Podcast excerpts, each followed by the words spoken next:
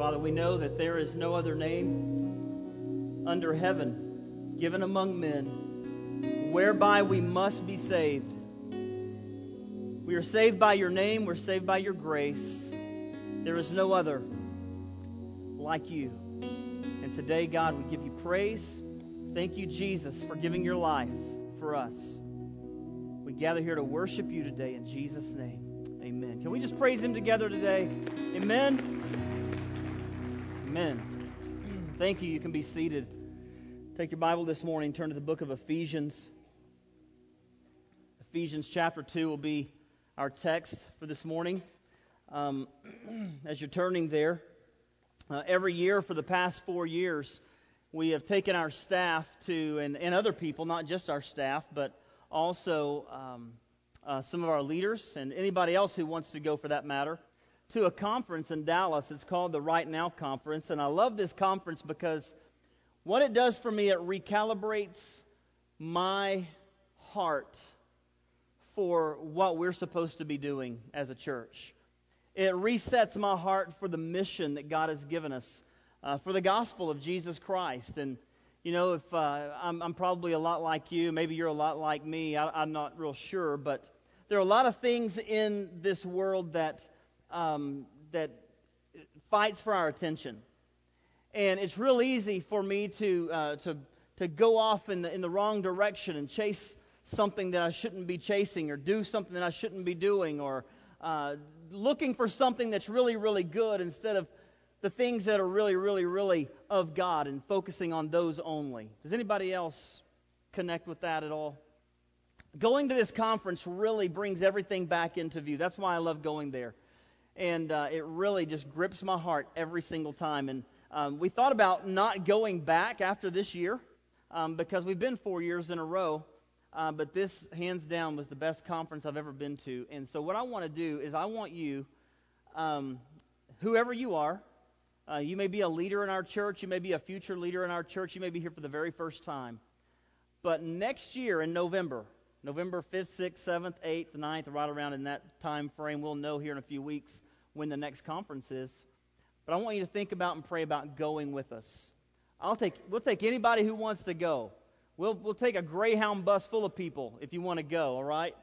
But it, it's just phenomenal. It's a phenomenal time of just being fed. It's a phenomenal time of worship. And it's a great time to connect together. And so if you're interested at any time, we'll be giving you the dates and we'll be inviting you to go. So you might keep that in mind. Okay, it's the Right Now conference. It'll be in 2015. I know it's a long ways off, but it's awesome. Amen. All right, Ephesians chapter 2 is where we're going to be today. Last week we um, we're talking about unity. We're in a sermon series for, the, for like three weeks called Unify.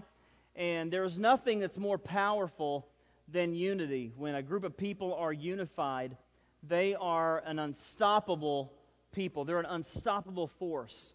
And in case you don't understand the power of unity, I want to show you a clip. I want to show you a little video. It's like a minute and a half long that illustrates for us the power of unity. Take a look.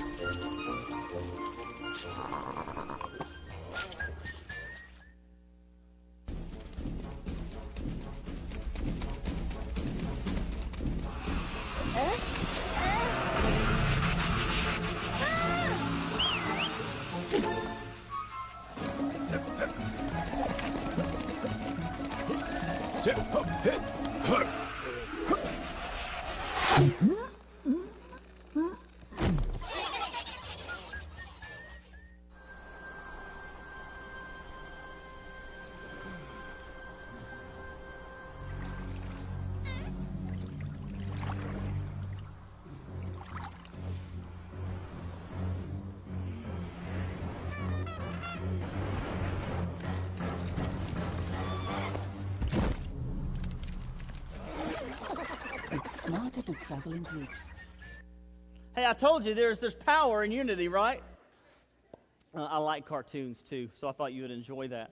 Uh, but there is power in unity, and uh, there's so much power in unity that it's the one thing that Jesus prayed for for his disciples just before he finished his ministry here on earth. He prayed above all things that his disciples would have unity. These are the men that he was laying the ministry to. He was putting the, the ministry and the mission in their hands to take the gospel to the whole world. And for that to happen, they were going to have to have unity. They were going to have to be a unified group, despite their differences, despite the diversity, despite the personalities that conflicted on a daily basis. The one thing they needed was unity.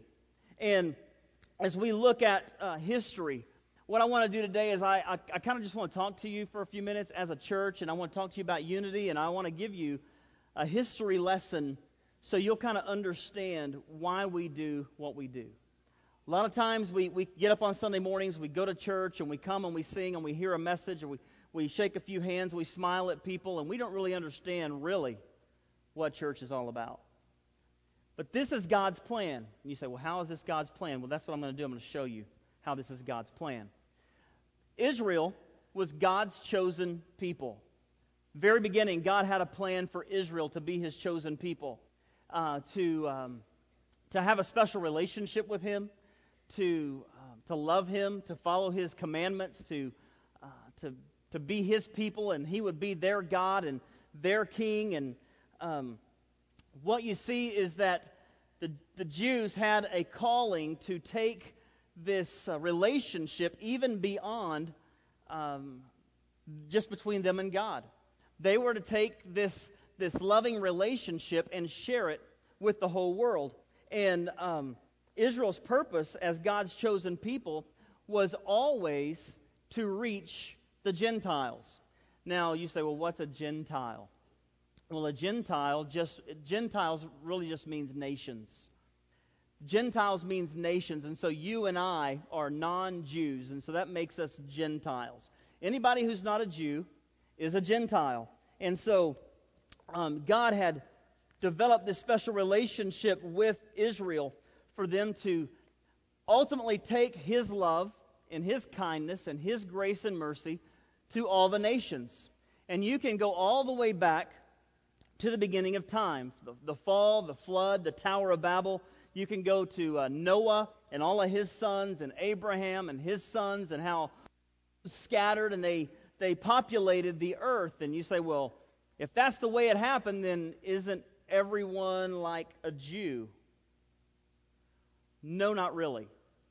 Um, we're all kind of connected, but what it depends on is if when you look at when you look at history, it all depends on is like how you were connected and to whom you were connected. If you were really considered Jew, and if you were really considered part of the covenant promise that God had given to these people.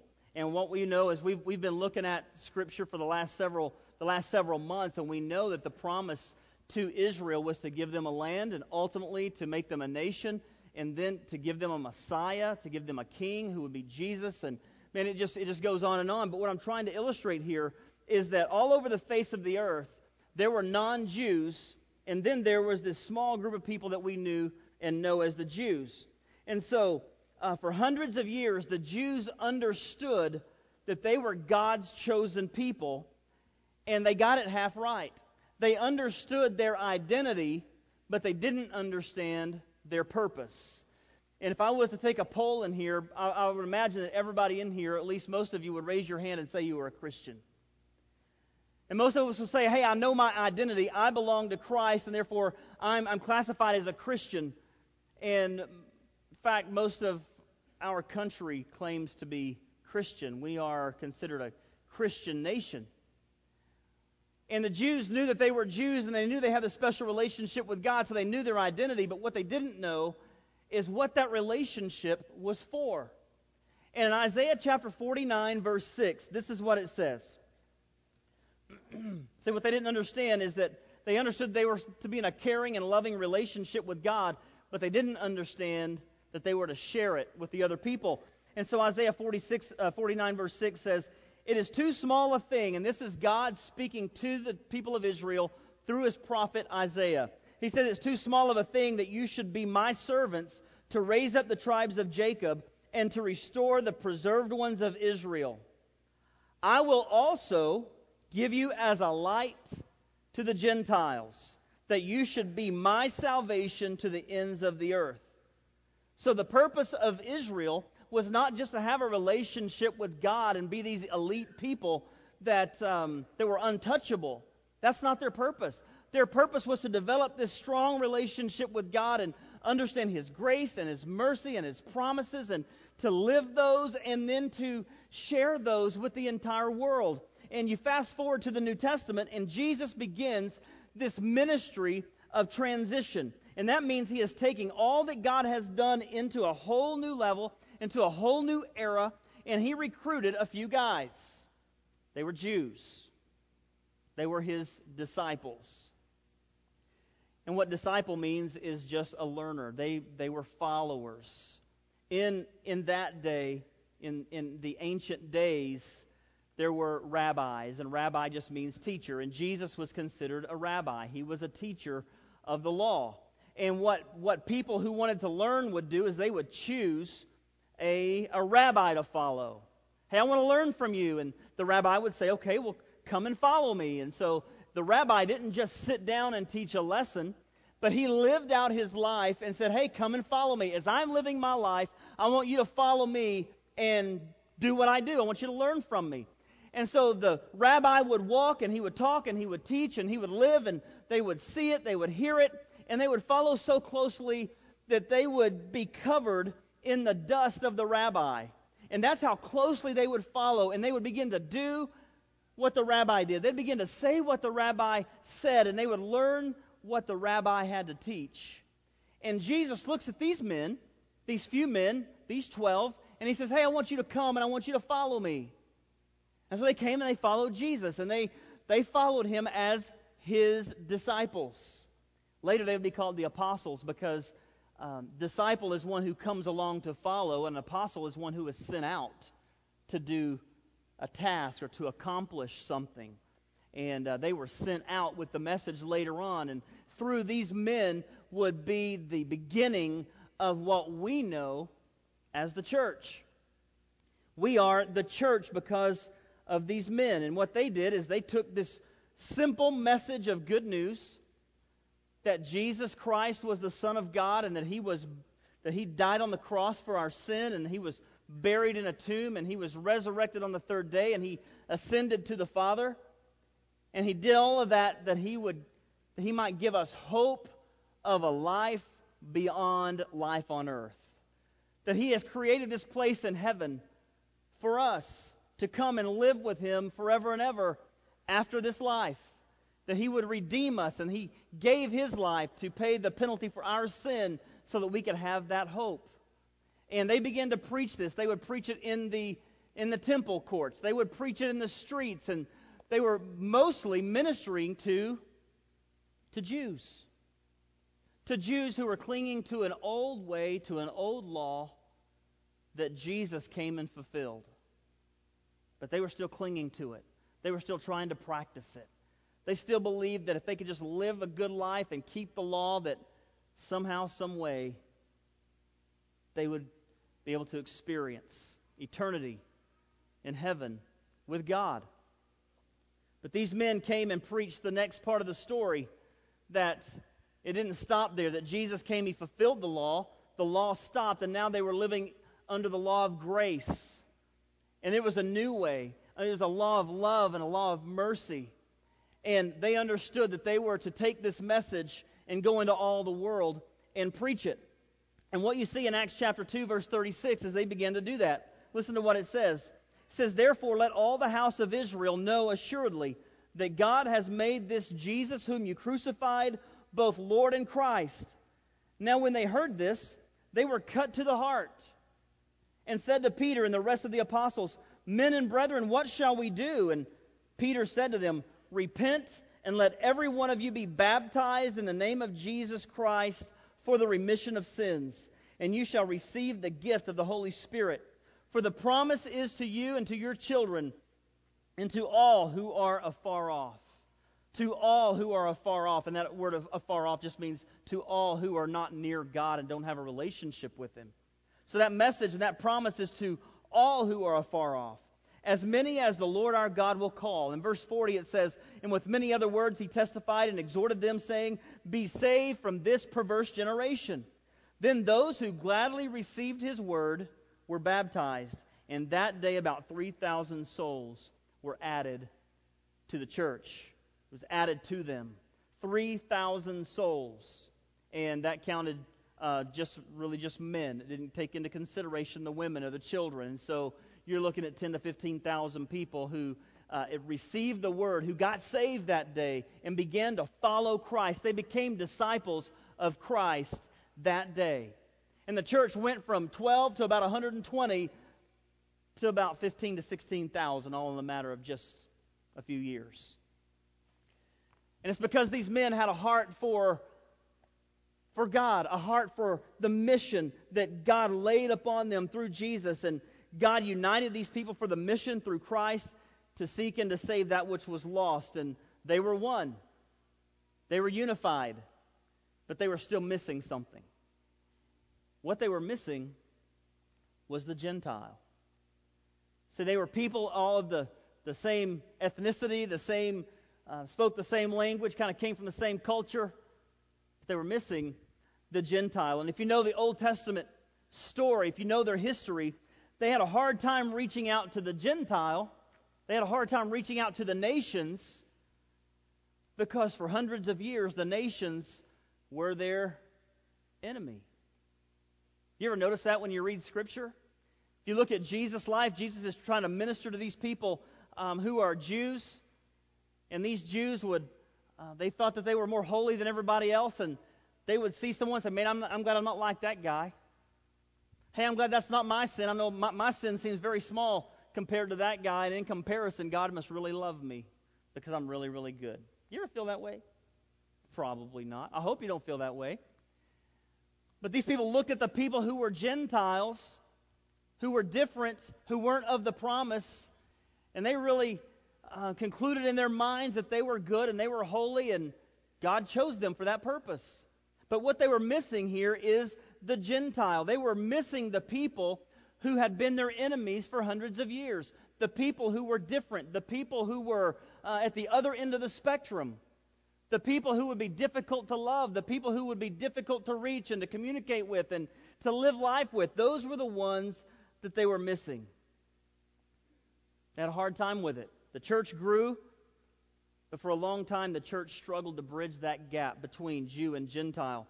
But God raised up a man, a Jew, who would bridge that gap, and his name was Paul. He's an apostle. He was kind of grafted in as an apostle later on, apart from the original 12. And Paul is famous for his preaching. Paul is famous for planting churches. Paul is famous for writing over a third of the New Testament. Paul, Paul is a, um, he was the greatest apostle, in my opinion. Uh, he was a man who was sold out for the gospel and for serving God and for preaching the message in the face of tribulation and, um, trial. But God raised him up, and this is what he writes in Ephesians. Ephesians chapter 2. So he's, the Ephesians were, were Gentiles, they were non Jews. And so this is what he says. He's talking to the Gentile. He says in verse 12, Remember that you were at that time separated from Christ, alienated from the commonwealth of Israel, and strangers to the covenants of promise, having no hope and without God in the world. And then in verse 13, he says, But now, in Christ Jesus, you who were once far off, remember he says that this promise is for everyone who's far off. He says here, You were far off, and but now you've been brought near through the blood of Christ, for he himself is our peace, who has made us both what? Who has made us both one. Can you say that with me? Who has made us both one. And so what Paul is, is Paul is a Jew called to go reach the Gentiles, and he says, through the blood of Christ, he has made both Jew and Gentile to become one. And he has broken down in his flesh the dividing wall of hostility by abolishing the law of commandments expressed in ordinances, that he might create in himself one new man in place of the two, so making peace, that he might reconcile us both to God in one body through the cross, therefore, or thereby killing the hostility. God's plan, God's goal for his people, for all of his creation, is unity. Did you know that? It's difficult to be unified with people who are not just like you. Ephesians chapter 2 calls them strangers, that you are no longer strangers and aliens, but your fellow citizens with the saints and members of the household of God, built on the foundation of the apostles and prophets, Christ Jesus himself being the cornerstone, in whom the whole structure, being joined together, grows into a holy temple in the Lord. In him you also are being built together into a dwelling place for God by the Spirit. So he says all that, and then he comes to chapter 3, verse 4. A lot of people know that we can never explain God. We know that God is a mysterious God. You say, well, what is so mysterious about him? What, what is it about God that is so mysterious? He says, when you read this, you can perceive my insight into the mystery of Christ. And then the next verse says, This mystery is that the Gentiles are fellow heirs, members of the same body, and partakers of the promise in Christ Jesus through the gospel. That's the mystery. Nobody can understand it. Why did God raise up these people called Israel and have this relationship with them for years and years and years? Because he needed somebody to take the light into the whole world, to share the truth, and to testify about the character and nature and the holiness and the faithfulness of Almighty God. That's why he created Israel. He didn't choose Israel because they were better than everybody or because they were a better race, a better people. He didn't choose them for that. He chose them because he had a task that needed to be completed. And for some reason, he just chose them to do it. He chose them to do it. Every day, God is still choosing people. God has chosen you for whatever it is you do. To be who you are, He's gifted you. He's given you a personality um, that He's given you. He's given you the look, the body shape, the, the hair type, the whatever. He's made you just like you are for a purpose. Because he has he wants to accomplish something that only you can accomplish. And so what I want you to see this morning is that um, I, I really just want to want to illustrate these these differences and what God wants to do and, and how he does it. Okay? So you know the story. You know the song how God loves all the little children, right? So he loves red and yellow and black and white. Brown's not in there, but he loves the brown, okay? He loves everybody just the same, and he's created us. Though we're different, God's love for us is the same. He's not a respecter of persons. You know what? God also loves those who are blue. You know who the blue are? They're the depressed. They're those who are hurting. They're hurting emotionally. They're, um, they're down. They're discouraged. Uh, they feel unloved. They feel like they have no purpose. God also loves the green. The green are those who are ill, those who are sick, whether it's a physical sickness, a mental illness. God loves those who are ill. God loves everybody. God loves the poor. We'll say they're the poor, okay? God loves the poor. God loves the purple. The purple are the weirdos, okay? God loves the weirdos. If God didn't love the weirdos, then God wouldn't love me because I'm weird. I'm different. I'm, um, I'm, I'm different than you. I'm different than people that I work with. I'm different from my wife. My wife and I are as different as day and night. And we've been married for almost 21 years. And we love each other today more than we ever have. But we're different. We have different opinions. We look at things completely different. I think she's weird. And I think, you know, she thinks I'm weird. I think she's weird. And we just make the weirdness work. God loves the weirdos, He loves everybody. And what he does is, is he takes all these things and he puts them all in one bucket. And this is against the law. I don't know if, if you were in kindergarten like me, we were told not to mix the colors. Right? But God takes them all and he just he mixes all the colors. And um, he just rolls us all together and said, This is the way I want you to work. God loves diversity. God loves diversity. The reason God loves diversity is because it gives him the glory to know that even though we are different, that we can coexist and we can love one another and we can share life. And when we love those who are not like us, it just makes him happy. Amen? When we love people who are just like us, hey, that's easy. I think Bible tells us that. But he says, hey, I want you to love one another despite your differences. I want you to work through this. In fact, Israel, I want you to go and I want you to take my love to your enemy. I think Jesus says, hey, love one another, love your enemy. And you bring your enemy into your house, and you love him, and you feed him, you're kind to him, you're patient with him, and you forgive him. And I want you guys to become one. You're my body. You know what I found is that when you put all this stuff together, you really can never get each color back to its respective unique existence, can you? And that's what God has done with His church. Hey, I didn't think that would come out looking that cool. But that looks pretty good, doesn't it? And when God looks at His church, that's what he sees. He sees different, he sees diversity. He sees individuals who speak differently, who deal with different issues, but he's called them to something that they're to share. And he calls us the church because he, you know what church means? It's a Greek word, it's ecclesia. It means the, the called out ones. You're called out of what is your normal to come and do something that's abnormal. And on your outline today, I want you to write these things down. We'll be finished here in just a few minutes. The first thing is, is we are called to be one in these few things. The first one is we are called to be one in our master. We're called to be one in our master. And Paul's ministry to the Gentiles took place during the glory days of the Roman Empire. And if you know anything about the Roman Empire, you'll know that they were characterized by one thing, and that was power. They wanted power. Everybody wanted to be in power. Those who were the emperors, man, they wanted to be they wanted to be master. They wanted to be lord. They wanted to be worshipped. And so almost every Roman emperor attempted to be that, to be in control, to to dictate and to rule and to be worshiped, to be master.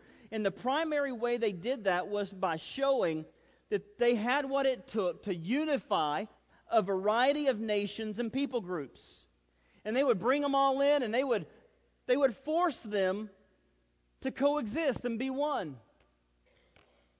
But what we know about force oneness and force unity is that it'll fail. There's no power behind that. Jesus never forces his people to be a part of his church. He invites you to be a part of his church. He invites you to be willingly submitted as a church member to be a willing, submitted citizen in his kingdom. But he never forces it. And he says, if you want to be a part of my kingdom, I will be your master. I'll lay out the rules. And if you'll follow this, it'll bless your life. It'll be abundant life. It'll be abundant life here. And one day I'll even take you to heaven and you'll experience the ultimate life possible. But you got to begin being a part of my kingdom here. And you got to begin being a part of my kingdom my way. And what's his way? Well, Jesus told his disciples, I am the way, the truth, and the life, and no man comes to the Father except through me. And when you look at Scripture, it's pretty clear that our Master, our Lord, the Lordship of God comes through his Son, Jesus Christ. And we're to submit to him, we're to serve him. It's his Lordship.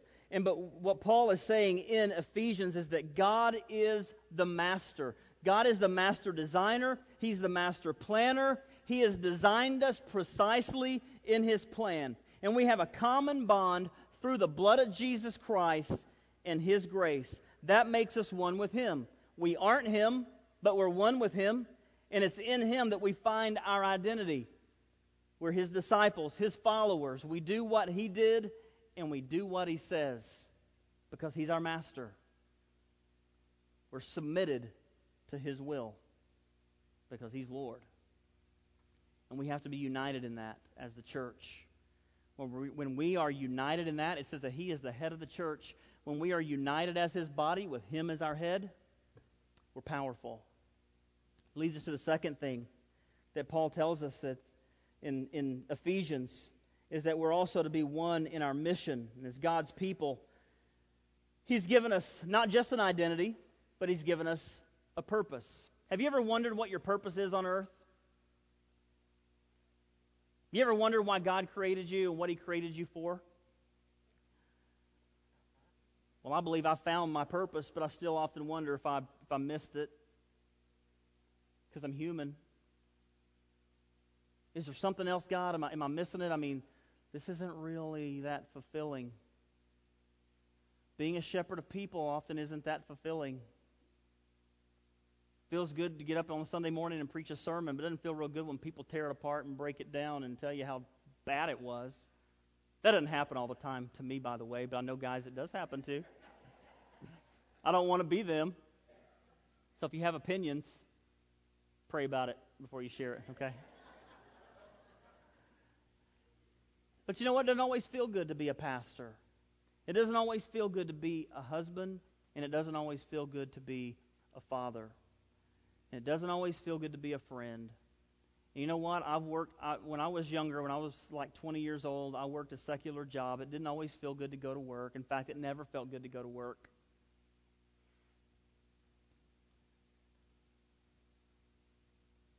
But I had, I had to come to grips with what God had called me to do. And what I understood is God called me to be on a mission. It wasn't Brian's mission. It wasn't Brian's plan.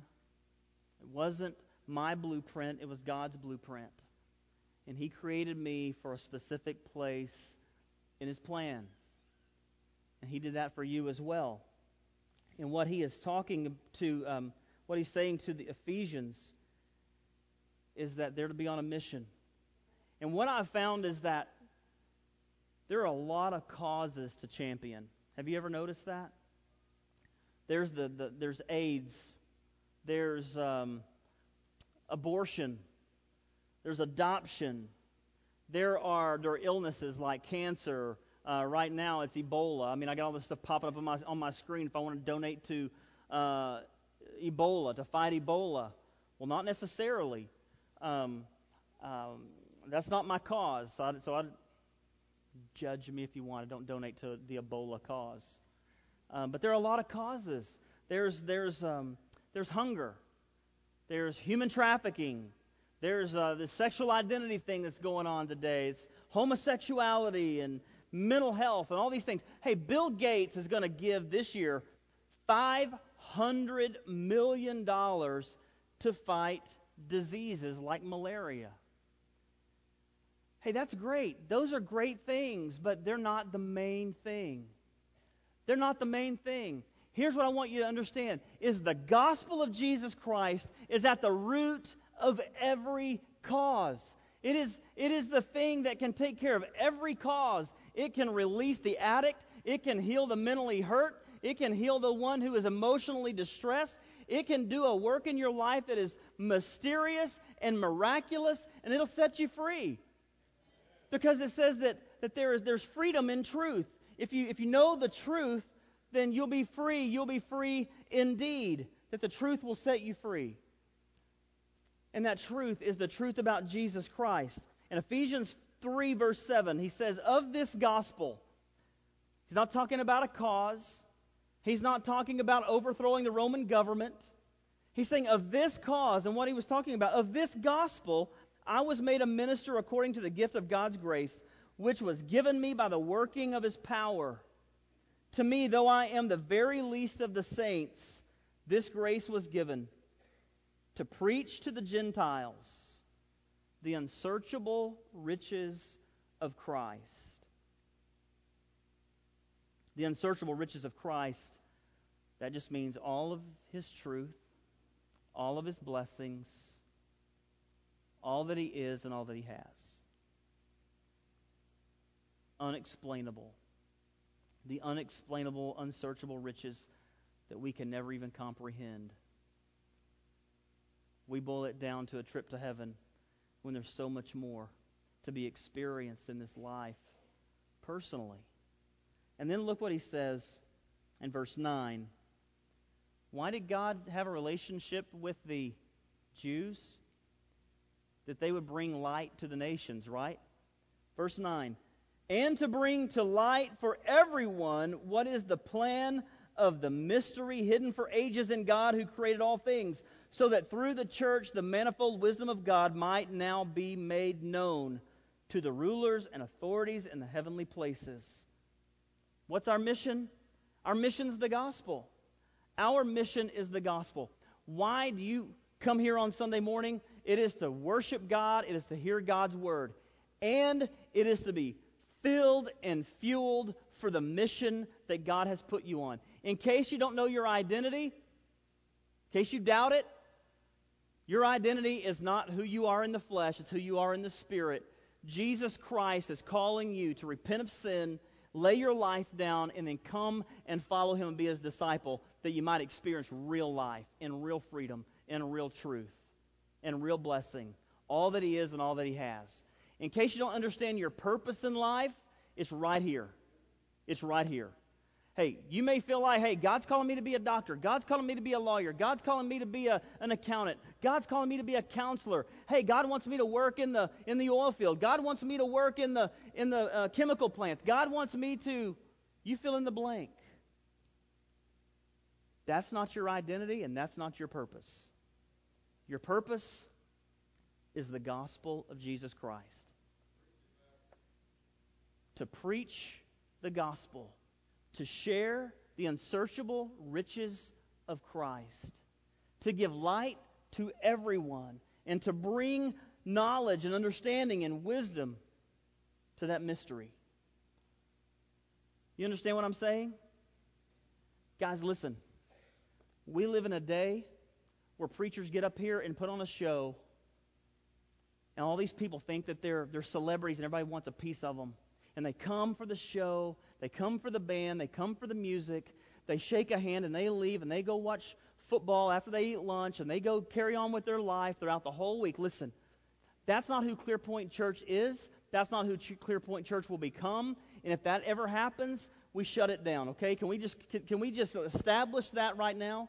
That if we're ever off of the mission that God has put us on, that we just close the doors and put a for sale sign out there and sell the building and the and the land and just move on and go join another church or another group and, and get fulfilled some other way? Can we, can we agree on that? Because God didn't call us to that. God called us to know that He's our master and He's given us a specific mission, and that is to preach the gospel, to live it before people and lead them to a life changing relationship with Him. It's very simple, sounds easy, but people lost their life for it. Are you willing to sacrifice your life and all your dreams and all your wants and all your plans for that? I am. And I just ask that you follow. I'm asked that you'll grab my hand and you'll come shoulder to shoulder. And you'll say, let's do this. Let's do it. He also gives us a method. He gives us a method in Ephesians chapter 3. There's a way that this is to be done. I'm going to share that with you and we'll be finished. Ephesians chapter 3, he gives us the method. It's in verse 14. For this reason, because I'm called to preach the gospel, and I know I can't do this on my own. I know that I will fail. I know that it'll mean nothing if I do it on my own, but for this reason I bow my knees before the Father, from whom every family in heaven and on earth is named, that according to the riches of his glory, he may grant you to be strengthened with power through his Spirit in your inner being, so that Christ may dwell in your hearts through faith, that you, being rooted and grounded in love, that you, being rooted and grounded in what? Love. That you, being rooted and grounded in what? Love. That you, being rooted and grounded in love, may have strength to comprehend with all the saints what is the breadth and length and height and depth, and to know the love of Christ that surpasses knowledge, that you may be filled with all the fullness of God. Now, to him who is able to do far more abundantly than all that we ask or think, according to the power at work within us, to him be glory in the church in Christ Jesus throughout all generations, forever and ever. Amen. When we are unified in Christ and we look at his method, what Jesus say about the greatest commandment? He said the greatest commandment is to love. You love the Lord your God with all of your heart, soul, and mind. And in that relationship, He's going to teach you what real love is. He's going to teach you what forgiveness is. He's going to teach you what grace is, and what mercy is, and what kindness and peace is, and what patience is. There's a lot to be learned in a relationship with God. Stewardship, what it means to give, what it means to sacrifice, and what it means to suffer. You love God, and He'll teach you how to love people. That's the greatest commandment. Love your neighbor as yourself, even if he's your enemy, even if he's different. And if you'll do that, God will create something beautiful and awesome and weird that we might not understand but it'll bring him glory. And he'll be pleased with how you lived your life, carrying out the mission that he called you to. So, how are we going to do it? These aren't on the screen, but you can write them down. Three things. Number one, we're going to surrender to the Master. Number two, after we surrender to the Master, we're going to pray for wisdom and power to be fruitful and to be faithful to the mission. And number three, we're going to stay rooted in love. We're going to stay rooted in love.